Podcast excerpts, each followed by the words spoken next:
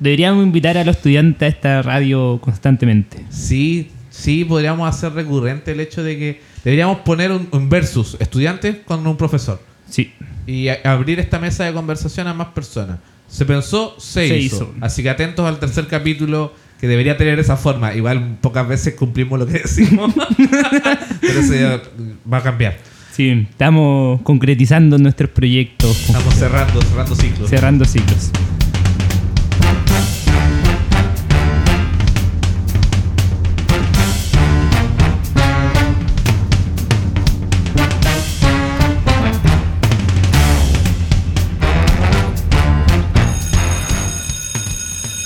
Cuando queráis, esto ya estamos grabando, ¿eh? ¿Sí? Ya. ¿O vamos a hacer pauta? ¿Vamos a No. hacer pauta? No, nunca hemos hecho pauta. Ya, vamos nomás. Y ahora lo entretenido es que no tenemos entrevistados. Busqué, No hay entrevistado. ¿Por qué no hay entrevistado? busqué por todos lados, pero parece que el mundo escolar está agobiado. Parece, muchas- ¿cierto? Hay muchas cosas que están pasando y que nadie pudo hoy día. Oye, ¿y nosotros por qué estamos acá? Si todos están agobiados, ¿nosotros qué onda? que- porque tú eres profe de música. Ya, ¿y por qué más? Y porque yo soy profe historia y me gusta hablar y Sí. creemos que tenemos que mantener este... Este espacio. Este espacio. Oye, y viejo, yo no te he comentado, pero eh, nos tenemos, tenemos un grupo de 24 personas que se han dispuesto sus vidas a escuchar lo que hablamos. Muy bien. Estoy, estoy anonadado, viejo. me, me- me encanta. Así que gracias a los que nos escuchan. Llegamos a más personas de las que pensábamos. Parece. Yo, yo, mi expectativa eran 5. Yo también tengo contabilizado cinco. No, en realidad tres. Tres. Más los dos míos era 5 Era. reproducciones, pero hay 24. Pero hay 24. eso- Así que estoy contento, me, me alegra que, que haya más gente escuchándonos. Eh, así que un saludo afectuoso para ellos y también para que lo compartan si consideran que esto es entretenido o es interesante, compártanlo. Bueno, comenzamos entonces con tercer recreo. Comenzamos entonces con tercer recreo. Muy bien. Bienvenidos todos y todas a este espacio de reflexión, divagación y conversación, humor dentro de este caos pandémico escolar. Caos pandémico escolar, sí, que hace más Sí. complejo el ambiente escolar. Sí, mucho más complejo. De hecho, hoy día, en un proceso de reflexión, después de haber escuchado a nuestro estudiante y el consejo docente que nos da, que tenemos que llegar felices al aula, hubo toda una semana de repensar constantemente las clases y me di cuenta que en 45 minutos no puedo hacer nada. 45 minutos a la semana con los estudiantes no puedo hacer nada. De hecho, de tanto pensar me bajó la frustración un poco, pero asumí que hay que llegar felices a pesar de todo. A pesar de todo, a pesar de todo, tenemos que vernos felices. Eso se nos pide, eso se nos pide socialmente. ¿ah? Sí. Nosotros tenemos que andar bien. Sí, como somos como unos payasos dentro de este proceso de la pandemia. Pienso los payasos, pienso los payasos, porque mi mirada así, ¿cómo vamos a estar diciendo los payasos? Pienso los payasos porque somos estos actores de la vida que tenemos que a pesar de lo que nos pase, tenemos que salir a hacer felices a otra gente en cada actuación que son nuestras clases. Y esa felicidad entre intentar de entregársela a nuestros estudiantes con un fin que al menos comprendan un poco de lo que le estamos hablando, de darle las herramientas quizás que significan nuestra asignatura y darle un sentido al por qué vienen al colegio. Somos buenos payasos entonces. Somos buenos payasos sin duda porque según lo que describiste, hacemos caleta de cosas y es verdad. Eh, nos toca una misión súper importante y especialmente en esos ratitos pequeños. Ahora los chicos vienen dos bloques de clase, lo cual para los cabros debe ser a toda raja. Sí, Y. Pero para nosotros igual se nos pone complejo porque, como dices tú, tenéis 45 minutos. ¿Qué haces en 45 minutos? Bueno, así, nada, nada. Mm, o muy poco. sí, nada. Muy poco yo creo que hemos hecho algo, pero igual me ha gustado este enfoque que le hemos dado en el colegio de privilegiar lo socioemocional, privilegiar las habilidades, más que los contenidos, porque si no estaríamos estresadísimos. Sí, bueno, igual es una tendencia que yo ya vengo viendo hace un tiempo en la educación pública. Ya que, que nosotros nos toca trabajar con, con casos socioemocionales bien fuertes y de repente el contenido no entra si es que emocionalmente no estamos bien. Eh, así que estoy como súper contento por un lado porque se han tomado mucha, mucha atención que ya era necesario hace harto tiempo. No era posible que, el, que el, el espacio de la escuela sea un lugar donde no queríamos ir, sino que todo lo contrario. Y creo que lo hemos visto en nuestras aulas porque cada vez hay más estudiantes que vuelven al sistema presencial. Sí. Y eso igual habla bien del trabajo, po, del trabajo que estamos realizando como institución. Por algo los chicos quieren venir. Sí, y lo que me llama la atención a mí es que lo que cuesta, no sé, hoy día entrevisté a una apoderada que me decía que su estudiante quería venir a clases, pero la dificultad que tenía es que los programas escolares de su hijo más chico no le permitían a la estudiante venir al colegio porque se tenía que cuidar a, se tenía que quedar a cuidar a sus hermanos. Entonces ahí es lo que me genera este pensamiento de ¿quién es lo que está haciendo mal? me Bueno. parece que ciertos ingenieros que tienen el control de la educación me pasa eso. Sí, bueno, siempre nos va a pasar, siempre van a haber esos casos y a nosotros nos queda solamente hacer lo que nos dijeron en algún momento, aplicar ley. Eso es vulneración de derechos, ¿cachai? Y necesitamos a los cabros en las salas de clases, po. a pesar de que sea complejo, alguien tiene que hacerse cargo de esos cuidados. Interesante lo que dices ahí, porque ¿quién vulnera el derecho a la educación? Está interesante ¿eh? porque la semana pasada hubo una discusión, o hace tres días en realidad, una discusión en la, en la constituyente sobre el derecho a la educación, porque hubo un sector, ¿cierto? Siempre está ahí tironeando para otras cosas, que postuló y bueno, y dijo el presidente también, Piñera dice que los constituyentes querían quitarle el derecho de educar a los padres. Pero cuando esas condiciones no están, ¿quién vulnera? ¿Los padres, ¿Los padres están vulnerando o es el Estado el que vulnera? Puta, buen, análisis, po viejo. Porque finalmente esa familia que decide dejar a un hijo en casa cuidando a sus otros hermanos tomó esa decisión por algo, porque fue empujado de alguna manera a tomar esa decisión. Y es interesante darle la vuelta de, de dónde parte la culpa. Eh, yo no quiero dar ni una idea política acá, pero sí es interesante planteárselo, porque la vulneración. Oye, viejo, viejo. Porque ¿quién vulnera? ¿Quién vulnera? ¿Qué sonó Oye, ahí? ¿qué sonó ahí? Un mensaje. No, algo se desconectó y se volvió a conectar. Ah, muy bien. Pero espero no haya sido. No, no fue la, la grabación. Ya, muy bien. Pero es interesante dar ese debate porque ¿cuál es el rol de la educación entonces y de la familia en torno a la educación? Y ahí creo que es necesario como profesores, como docentes, como comunidades escolares, intentar de hacer o hacer el ejercicio de leer los derechos del niño y de la niña que Chile firma, ¿cierto? A principios de los 90.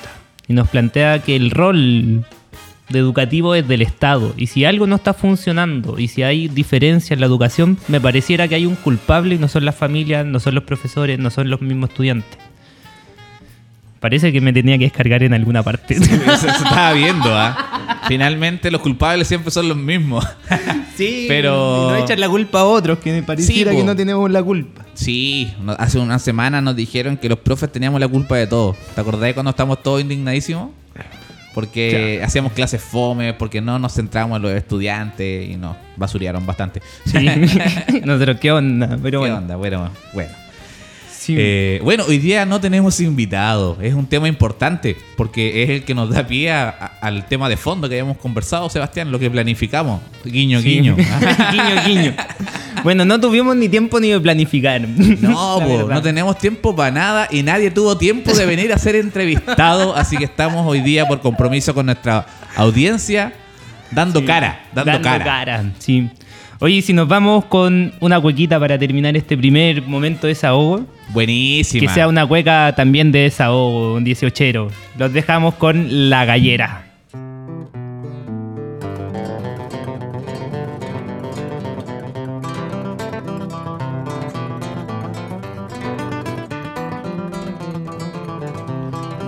Esta educación chilena que a tantos niños ha votado, con querer lo deja a un lado, provocándole la pena, traición y de la buena para este pueblo que grita, porque repartan la guita y que caiga a los colegios, porque no es un privilegio esa libertad bendita.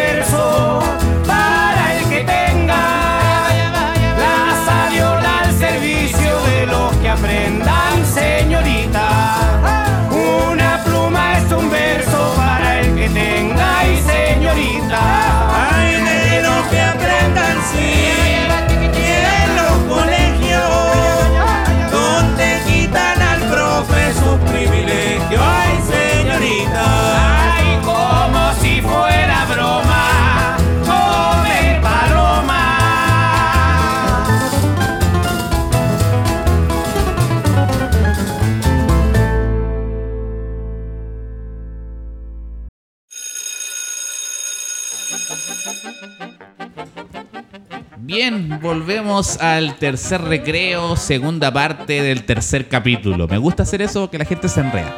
¿ya? Eh, Sebastián me acaba de decir, ahora descárgate tú. ¿De qué me tengo que descargar? Dije, bueno, si yo lo paso súper bien, pero en realidad hay algo que hay que descargarse y es por la razón que no tenemos invitados. Yo la verdad es que siento que en este liceo, como nunca, yo no pierdo el tiempo. No me pierdo el tiempo. En colegios antes donde sí, de verdad perdí el tiempo. Y acá no pierdo el tiempo y aún así no tengo tiempo para nada. Y creo que no soy el único, somos varios que razonamos en esa misma sintonía, según lo que hemos podido observar, porque, insisto, ahora no tenemos invitado por eso. Sí, sí, porque estamos, aparte que estamos en trimestre, cerrando trimestre, en este proceso estamos como en los capítulos del año nuevo de 31 minutos, ¿de cachao? Ese se viene un nuevo mundo y se acaba. Dice del nuevo mundo, perdón. Cierto, cierto que ahora los trimestres se acaban y inmediatamente empieza un siguiente. O sea, sin cerrar el primero. Claro, es súper raro. Sin cerrar el primero, tienes toda la razón. los procesos. Pero bueno, parte de la educación pública, ¿no? Sí, parte de la educación pública, parte también de lo que es este año bien raro, que, es de pandemia. Y parte en realidad de la vida de los ser profesores. Yo creo que los profesores, desde que, bueno, desde que yo empecé a estudiar, vi a los profes que los finales de trimestre, porque nosotros empezamos, yo empecé a estudiar con trimestre. Y estaban brígidos los, profes en ese tiempo. Y ahora como profe veo que sí, era brígido. El año pasado yo me burlaba, ahora ves de quién te burlaste, de algunos colegas que estaban muy estresados entregando papeles y ahora me veo en la misma. sí, me veo en la misma, entregando muchas cosas, mucha información, planificando las clases. Yo tengo una hora y media, soy un privilegiado este año. Y... Era el que tiene más horas con los estudiantes. Qué bueno, sí, qué bueno. Dentro de la asignatura y eso habla muy bien de las decisiones escolares que tomamos como coordinación también. Sí, muy, muy buenas decisiones, se agradece eso. Porque nos da el espacio para poder trabajar artísticamente, que es lo que buscamos, y que los chicos igual tengan un espacio de expresión. Oye, hablando de esto, los cabros son muy raros, ¿o no? Son muy raros. Estamos con la Vero, hicimos una encuesta y donde preguntamos algunas cosas sobre las artes y salía que en alguna parte, ¿sí? ¿qué te gusta más del, de la asignatura? Expresarme.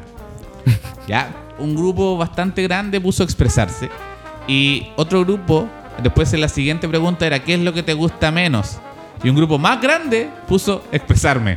Expresarse, mira. Es lo que más les gusta y lo que más detestan, o sea, lo que más les molesta o lo que menos les gusta. Raro, ¿cierto? Obviamente no fueron los mismos estudiantes que respondieron eso, pero. Entonces no podemos ni confiar ni siquiera en las encuestas que hacemos dentro del colegio. Ninguna encuesta, gobierno. ninguna, encuesta.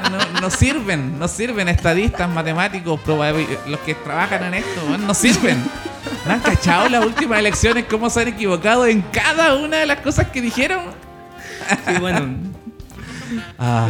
bueno. descargo, descargo. Ay, sí. Bueno, aparte del estrés de estar llenando papeles, viene esta cosa como. ¿Cómo? ¿Cómo? ¿Cómo? Entregamos toda la herramienta, pasamos contenidos, preparamos habilidades, preparamos esto, cuando no hay tiempo. Más encima nos piden que coordinemos una BP, viejo, lo cual no tiene nada de malo, pero no hay tiempo. Oye, yo también recordaba que la semana pasada nosotros no grabamos o tuvimos unos espacios en vacío porque los cabros o algunos de nuestros colegas estaban en evaluación docente. El tormento. El tormento docente. Oye, qué manera de estar estresada esa gente, viejo. Sí, la incertidumbre más encima si que va a resultar la clase o no va a resultar. Todo lo que está pasando alrededor del sujeto. Y yo no sé si queda contemplado en algún momento la forma de ser del profesor solamente en una grabación. En lo que escribe en una página web, en realidad. Sí. Eh, bueno, debate importante de la forma de evaluarnos. Yo estoy de acuerdo que nos debemos evaluar, pero la forma no es esa. Porque igual es situacional, pues nos vienen a grabar y nos ven en algún momento, nos ven rellenando unos papeles que puede que ni siquiera los rellene yo. Ah, no es que yo lo haga, pero sí hay gente que sabemos que ha pasado los portafolios así. Y finalmente no mide mucho, no mide mucho y es bastante importante para la carrera docente que nuestra evaluación sea buena, nuestro sistema de evaluación sea bueno y, creo que no lo es. Sí, aparte, Gracias ingenieros. Aparte que tiene que ver con cómo... ¿Qué significa la evaluación en sí mismo? Uno cuando evalúa, ¿qué es lo que evalúa? Y por lo tanto cuando evalúa el Estado, ¿qué es lo que está evaluando el Estado? ¿Para qué está evaluando el Estado? Puede ser una forma, no sé, me acuerdo de mi año estudiantiles cuando analizábamos esto en la facultad. Y que son análisis que uno debería volver a instalarlo en ciertos lugares, ¿cierto? Pero cuando pensamos en la evaluación docente nos preguntábamos, ¿no será culpa del mismo estado evaluador el que está instalando formas de solucionar la embarrada que tiene el libre mercado en educación misma? Porque ¿cuántos son los profesores que salen al año? No tengo idea, viejo. No me preguntéis de número, no soy bueno en eso. Pero miles. miles en historia más, salen miles. Sí, por eso no tienen pega. miles en historia y ahí habemos profes de historia, levantamos una piedra y salen cinco. claro, cierto. Ustedes están, sí, con mucha gente. Eh, Miles. oye, entonces el Estado tiene toda la culpa. Entonces agrandamos el Estado o lo achicamos. Yo creo que hay que pensar en el Estado. Hay que pensar en el Estado. Pensarlo y repensarlo. Puta, ¿y ¿Cuánto una- tiempo nos demoramos en pensar? Igual hay que ser un poco más. Podemos darnos toda la vida pensando, viejo, pero hay que concretar cosas, po. Sí, sí, sí. Sí. ¿Qué queremos? Pero- ya, pero ahí nos vamos en otro Por eso, debate. por eso es necesario también la memoria. Mira, tenemos un invitado, por tenemos favor. un invitado, tenemos un Tenemos invitado. un invitado. Alguien con tiempo libre. Algo con tiempo libre, siéntate ahí. Estamos discutiendo sobre evaluación docente, compañero. No importa. No importa, estamos necesitados de invitados, viejo. Eso es un detalle, no te preocupes por eso. Sí, ahí. Eh, acomódese ahí donde pueda. No, no pretenda que nosotros lo atendamos, no va a pasar. No, porque estamos distanciados. Oye, hay, hay como un trap de fondo, Eh, sí. una base ahí. pero ¿es real o es solo mi imaginación? Es real, es real. Ya. Ahí, bueno, acomódate el micrófono, acércalo. Sí, eh, tengo que ver que suene, sí. po. Sí, A ver. Sí. sí. Un, dos, tres. Un, Sí. dos, tres, sí. Sí. Yo creo que Cristian es el único que tiene voz de locutor en esta. Yo de hice los dos. radio un tiempo. Hice radio varios años. Ah, mira tú. Sí, de hecho estaba invitado a la radio Bio Bio a participar un tiempo. El, el- había un compadre ahí que me había invitado y yo como que nunca acepté la... Fue como una... Entre modestia y miedo. Modestia y miedo. Sí. Buena. sí. Bueno, Oye, oye, estamos pero- hablando de evaluación docente, Cristian. Ya, ya, sí. Y viendo sobre todo tú. Bueno, contémosle un poco. quién- cuéntanos un poco quién eres tú, Cristian, y cómo estás acá en Oye, este espacio. ¿qui- ¿quién es Cristian? ¿Quién es? Cristian? ¿Quién es Cristian? Cristian, cuéntanos un poco quién es Cristian. Eh, cuéntanos un poco quién es Cristian. Está difícil. Eh, Cri- Cri- Cristian es hartas cosas, ese es el problema. Cristian es como. como que tiene distintas aristas. Oye, Cristian, ¿puedes acercarte más al micrófono para hacer esto más fácil? Es que yo siento que suena. Sí, pero más bajo que nosotros. Ah, ya, a ver. O, me- o acerco el micrófono mejor. Sí. Sí. Ahí puede ser o no. Ahí sí, po. Ya. Sí, bien. Vale, vale, vale. Ya, ¿Cuáles son entonces las aristas que te llevaron a estar acá en el colegio? Yo creo que donde soy profe de matemática y necesitaban un profe de matemática. Ah, muy Sí, bien. sí. Muy bien. Muy bien. ¿Esos son como los de historia que están en todos lados o son menos los de matemáticas? Creo que son menos, creo que son menos, sí. Sí, más útiles parece. Por eso tienen más horas. Oye, sí, bueno, les comentamos que Cristian es profesor reemplazante en este momento, ¿cierto? El reemplazante. El reemplazante. Soy el reemplazante, sí. Sí. sí. El reemplazante. Ah, y el reemplazante también es de matemáticas. También es de matemática. No se llamaba este. Cristian, sí. Se, llamaba Carlos. Carlos, Carlos. sí. Profe Charlie. El profe Charlie. Charlie. El profe Charlie. Oye, reemplazante, ¿cómo Dígame. has visto tú la comunidad escolar con todo lo que ha sido la evaluación docente, con el cierre semestre? ¿Qué te parece cómo reaccionamos los profes, el tema de los tiempos, etcétera? Eh, se nota que hay eh, hartos engranajes girando así al mismo tiempo, que que son distintos engranajes, no uno solo, sino que son varios, como tú dices, la evaluación docente, el cierre de trimestre, el- como que harto, no sé si llamarlo estrés, pero harta actividad. Que puede llevar a un estrés, pero eso depende harto de qué hace uno fuera de- del trabajo, creo. Sí. Ujú, Ya. Bien. Por, por ejemplo, cuando tú me preguntabas si yo venía en auto o en bici, en los días que llego en bici, claro, a lo mejor llego cansado, pero totalmente despejado de mente. pues, o sea, yo a veces vengo en el auto en la carretera y llego más despierto si llego en bici, porque en el auto uno viene cómodo y llega rápido. En cambio, Sí.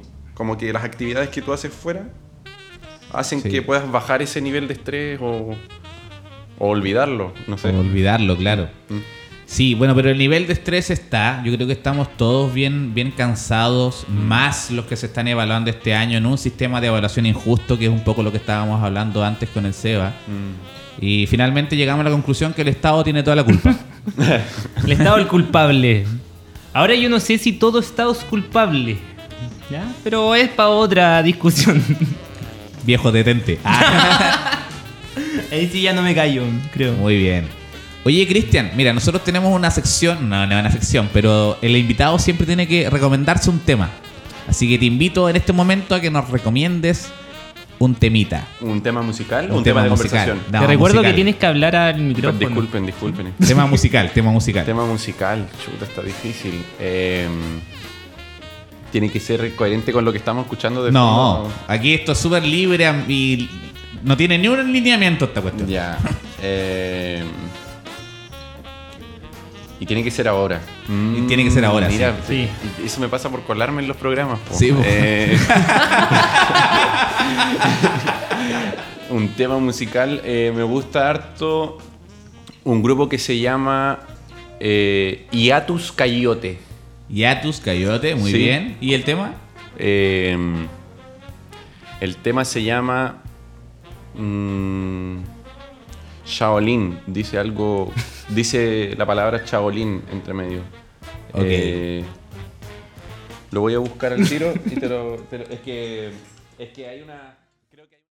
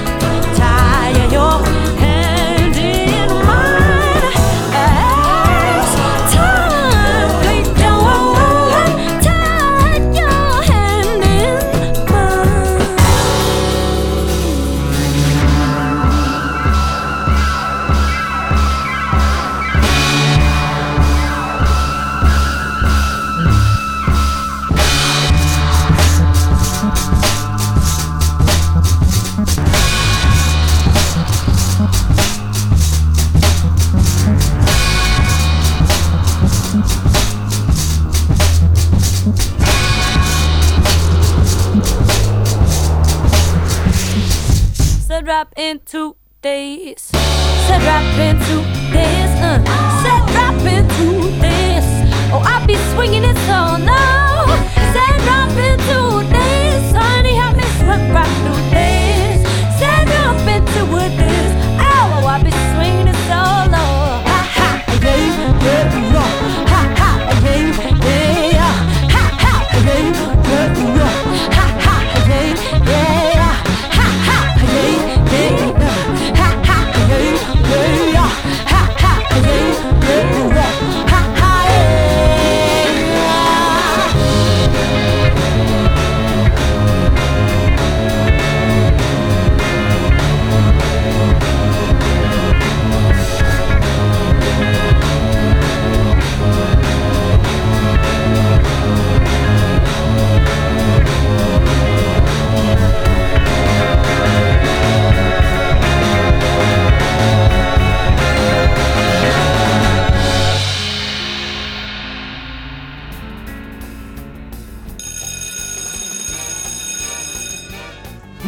Volvemos a la última parte, tristemente, ya de, de este tercer recreo, el- la tercera parte de este tercer recreo del tercer capítulo. Me gustan los números. ¿A ti igual te gustan los Sí, números? un po? poquito, un poquito. Un poquito. Oye, sí, ya que te gustan los números, ¿cuál es la importancia de las matemáticas y por qué últimamente se le ha dado tanta importancia en la escuela a las matemáticas? ¿Por qué tienen 6 horas en comparación a los otros ramos que tienen 2 cuadros? ¿Estás enojado? Sí. Es una buena pregunta. Yo creo que eh, debe ser heredado. Debe ser heredado porque hartos programas o mecanismos que se utilizan en la educación chilena no son diseñados en Chile. Vienen de o de Europa o vienen de Norteamérica. Mucho tiempo se le copió a Finlandia. Y en esos países eh, hay una carga matemática, pero es porque realmente se... ¿Cómo decirlo? No sé cómo decirlo sin que suene mal, pero hay como una industria científica. Como que ser matemático en Europa puede ser una posibilidad. O ser, no sé, eh, físico, teórico, no sé cómo decirlo. Acá como que si alguien quiere estudiar eso, es como, como, ¿qué vas a hacer? ¿A, dónde- a qué país te vas a ir a vivir para, para ejercer eso? Y... Pero aquí como que estudiar cualquier cosa. Sí, ¿Qué estaba vas a pensando. hacer? Dije, oye, como músico también, ¿para qué país te vas? Como historiadora, ¿a qué país te vas? No, pero al punto que yo iba en, en realidad es que el currículum en general, más allá de la distribución de horas, eh, tiene mucho mucha paja molida, como yo digo con un amigo. Eh, es como que si tú le preguntas, bueno, a los que estamos acá, a cualquiera de nosotros tres, ¿cuánto de los 12 años que estuviste en la educación obligatoria, cuánto de lo que estuviste ahí hoy recuerdas o ocupas? ¿Cuánto sería el porcentaje de los de- las cosas que viste en el colegio, escuela, liceo, kinder y que ahora eh, persisten? Yo creo que los colores, eh, es- leer, escribir, no, pero de verdad, Sí. las, que, las que aprendiste de manera más prematura son las que más se mantienen Sí, en el po. tiempo y las más eh, prácticas y útiles. creo. Hasta dividir matemáticas era interesante. Después ya no. Después ya cuando hay logaritmos. No, no, hay demasiada ondita. Eh, Oye, Cristian, Dime. eh, a usted que le gustan los números, la música y todo. y todo, porque dijo al comienzo que era que tenía varias aristas. Polivalente. Polivalente, Sí. polivalente, ese es el concepto, muy bien. Polivalente. Oye, ¿qué nos recomendarías al, al rubro docente? Porque este es un espacio de reflexión docente para docentes y para estudiantes, para todo, pero eh, ¿qué consejo le darías a los profes? A nosotros. Creo que creo que es importante mostrarse humano siempre. Creo que es importante mostrarse humano. Eh, me he dado cuenta que, por ejemplo, cuando tocamos en el patio el otro día, como que hay hartos chicos que me prestan atención en clase, pero porque es el profe que toca o el profe que anda en bici. No sé cómo decirlo, pero es, es como que la persona eh, llama la atención. Te llama la atención la persona, no lo que está diciendo ni lo que te va a ir a enseñar, sino que tú captas la atención porque esa persona es atractiva para ti. Estoy hablando en un plano totalmente transversal, no, no de una manera romántica. Claro. Eh, entonces, a veces hay, eh, habemos profesores, que- y me ha pasado en otros contextos, que cerramos todo lo que no es eh, la labor docente. Entonces solo somos profesores y es como que te ve un alumno en el súper y es como, oh, usted igual compra cosas en el súper. Usted igual es humano. Usted igual es Sí, humano. igual es humano. Entonces eh, se transforma en una barrera. El ser solo y exclusivamente profesor genera una barrera entre ti y alguien a quien quieres enseñar. po. Aunque pareciera que uno, dije- eh, uno tiende a pensar que, ah, bueno, si soy profesor entonces me van a escuchar y me van a aprender de mí. Pero en realidad hay que ser todo lo otro para que... Pero ahí. Creo yo, no sé. Sí, ahí dentro de lo mismo que coincido y coincidimos, creo, con, con Joselo. ¿Qué significa ser humano? Lo humano, mostrarse humano. eh, no hacer un papel de profesor. No hacer una. No llegar a actuar el papel de profesor. eh, sino que ser eh, profesor. O sea, todo lo que tú eres o es o te hace. Pero ahí también dentro hay una concepción del humano. Y yo creo Ah, que en los ya. colegios, no sé si hay una discusión dentro de la comunidad de qué es lo que significa ser ser humano. Y creo que ahí también deberíamos reflexionar. ¿Qué es para ti ser ser humano, lo humano? José lo Lo. humano. Lo humano yo creo que tiene que ver con. con me cagaste. con la empatía que podemos generar y tener con, el, con la gente que nos estamos enfrentando. Ser humano tiene que ver con el, el ponerse al lado del otro y ser buena persona. Puta, yo estudié en los salesianos. Ellos tenían un lema eh, que yo copié la mitad nomás. que era ser buenos cristianos, esa parte no, y, y honestos ciudadanos, ¿cachai? El ser una persona íntegra, solidaria, tener quizás todos los valores que el cristianismo católico nos ha enseñado, pero hacerlos de verdad, no como ellos. Eh, entonces, creo que por ahí va, por lo menos desde mi sentir, el tema del humano, el poder tener esa interacción real con los cabros. ¿Cachai? Decirle cabros, ¿cuál es el problema? Porque tengo que decirle estudiantes. ¿Cachai? Lo que decía de- de- del personaje profesor, yo creo que el personaje profesor típico. Yo estoy súper lejos de hacer eso, ¿cachai? Yo trato de, de que los chicos nos vean cercanos y aún así me ven lejanos. Me dijeron que hablo como cuico. A pesar de que usáis poncho. Pero el poncho, el poncho es de cuico, me enteré hace poco. Pero ahora sé que se llama Macún. Macún. Ah, Macún. Eh, entonces, ellos igual nos ven de otra manera. Para, un cabro me dijo, pero si todos los profes son cuicos. Y yo me acordé de ustedes. bueno, no, así no. El Rudy anda pidiendo plata para pagar el peaje va a ser cuico. Claro. Entonces, creo que estamos deshumanizados. Los profes nos ven raros más. Sí, más como parte del engranaje. Es un ente, es un ente que, eh, claro, un engranaje que hace, que tiene que hacer lo que tiene que hacer. Y todo lo otro eh, sobra, entonces no lo muestro, no lo hago. Y a veces eso que sobra es lo que te lleva a atraer a esos que no, que no te pescan a veces. Ya, bueno, todo tiene su final, lo decía Héctor Lavoe en alguna de sus canciones. Y tenemos que llegar al final de este tercer recreo, del tercer capítulo de la primera temporada. De la tercera parte. Ve- veremos si el otro año tenemos segunda temporada y si somos los mismos. El- Eh, muchas gracias, Cristian, por acompañarnos, por venir a pasear y te, te, te encaletamos aquí en la conversación. Gracias, Sebastián, nuevamente por la buena onda, por la simpatía. Gracias, Joselo, también por darnos esta bienvenida y hacer todo el trabajo postproducción que se viene. Se viene.